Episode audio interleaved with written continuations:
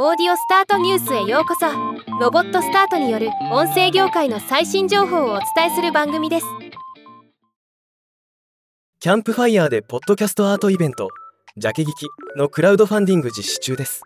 今日はこのニュースを紹介します。ポッドキャストの番組ジャケットカバーアートを原宿の人気カフェで展示するイベントを開催するというプロジェクトです。ストリーミング音楽が広がる前は僕もよくレコード店でジャケット見ながら想像を膨らませてジャケ買いしてましたが、ポッドキャストのジャケットを展示することでポッドキャストを知ってもらうという今回のジャケ聞き、とてもイメージが湧く取り組みだと思います。このプロジェクトの運営メンバーは統括プロデュースが富永誠さん、ギャラリーディレクションが小宮宮子さん、コンテンツプロデュースが石川さん、イベントプロデュースが田中達彦さんとなっています。イベントは2023年11月25日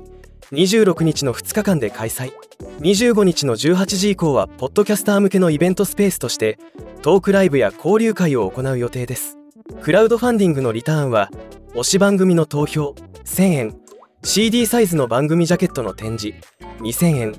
特製ポストカード2000円、トークライブ観戦&懇親会3000円、レコードサイズの番組ジャケットの展示4000円、